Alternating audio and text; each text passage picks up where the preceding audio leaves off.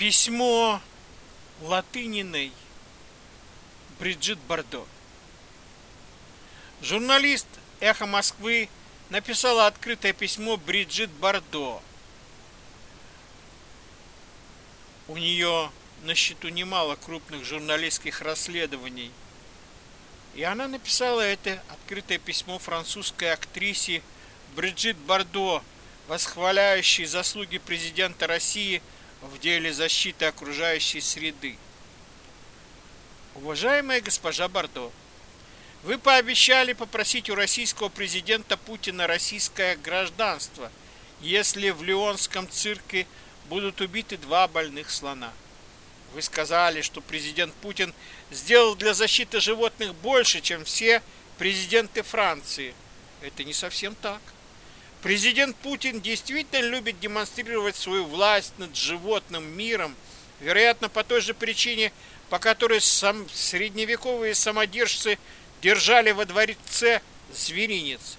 Всякий самодержец, особенно с уехавшей крышей, любит считать себя священным царем, которому повинуются звери и птицы.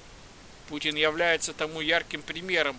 Он надевал ошейник на амурского тигра, снежного барса кита-белуху и белого медведя, стрелял в научных целях в белого кита, летал со стерхами и выпускал на волю леопардов.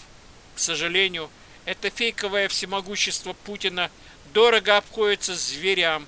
Например, дикий снежный барс по кличке Монгол, на которого Путин любовался во время своего визита в Хакасию, был доставлен туда из Саяна-Шушинского заповедника – краснокнижего альфа-самца, за которым ученые наблюдали издалека 10 лет, вырвали из его прайда и повезли в другое место на вертолете, только чтобы на него полюбовался Путин. Его поймали браконьерской петлей, что строжайше запрещено. В отчаянии несчастный зверь бросался на прутья клетки, нанося себе страшнейшие раны, в дополнение к тем, которые были нанесены при поимке. Барса поймали 14 марта 2011 года. Путин приехал в заповедник только в ночь на 19 Он вообще любит опаздывать. Я не думаю, чтобы ради французского президента экологи Франции поймали дикого зверя браконьерским способом, изъяли его из прайда на неделю, что само по себе может кончиться для зверя трагично, и пытали его. Такая же история вышла с уссурийской тигрицей, которую якобы поймали, поймал и пометил лично Путин в заповеднике 31 августа 2008 года. На самом деле, как выяснилось, тигрица была из дальневосточного заосада, чтобы она, не дай бог, не поранила великого лидера. Ее накачали снотворным, а так как Путин по обыкновению опоздал на добрую неделю, ее так на наркотиках и держали – для того, чтобы отслеживать перемещение тигрицы, на сайте РИА Новости наняли специального человека время от времени. Он забивает на сайте вымышленные координаты от несуществующего ошельника. Это называется выгуливать кисоньку. А кисонька-то в зоопарке, а деньги-то за ее выгуливание идут.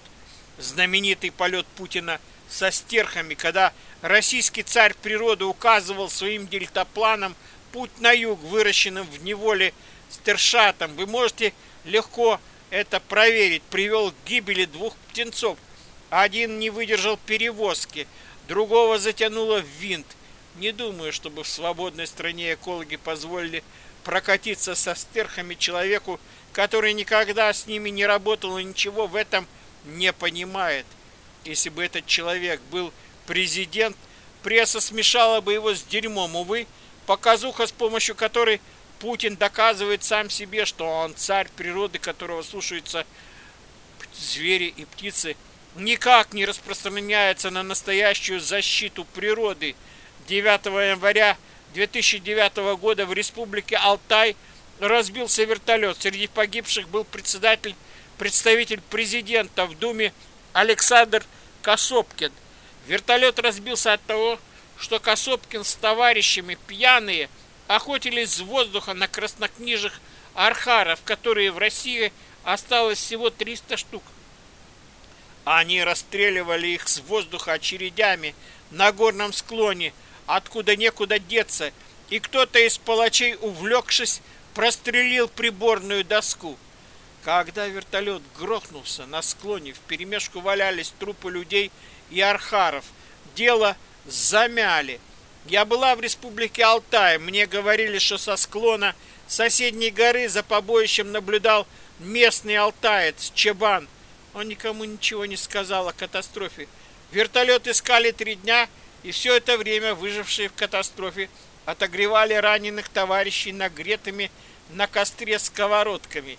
Я не думаю, что этот старый алтаец, видевший склон горы, усланный трупами расстрелянных с вертолета Архаров, умилился бы вашим словам о Путине, который сделал для защиты природы больше, чем любой французский президент. Косопкин не единственный путинский чиновник, погибший в раже запрещенной пьяной охоты. В том же году на вертолете разбился иркутский губернатор Игорь Есиповский. Охотники пытались лебедкой втащить на борт вертолета тушу застреленного медведя.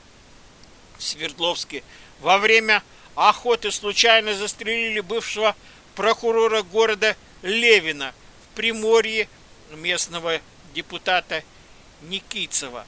Царь зверей Путин ничего не имеет против этих барварских развлечений. Он не препятствует своим чиновникам расстреливать краснокнижных животных с вертолета так же, как он не препятствует им давить людей на дорогах. Путин имеет 26 резиденций. Он на втором месте в мире по числу резиденций после северокорейского диктатора Ким Чен Ына. Большая часть новых резиденций строится в заповедных местах, нещадно для уничтожаемых для российского царя природы. Резиденция «Лунная поляна» построена на территории уникального биосферного заповедника. Для нее вырубили реликтовый самшитовый лес. Не меньшей экологической катастрофой стало строительство резиденции Медведева «Большой Утриш». Не отставают от Путина и его приближенные. Рядом с путинской резиденцией в Геленджике обзавелся огромным поместьем патриарх Кирилл, вырубив сотни реликтовых пицунских сосен.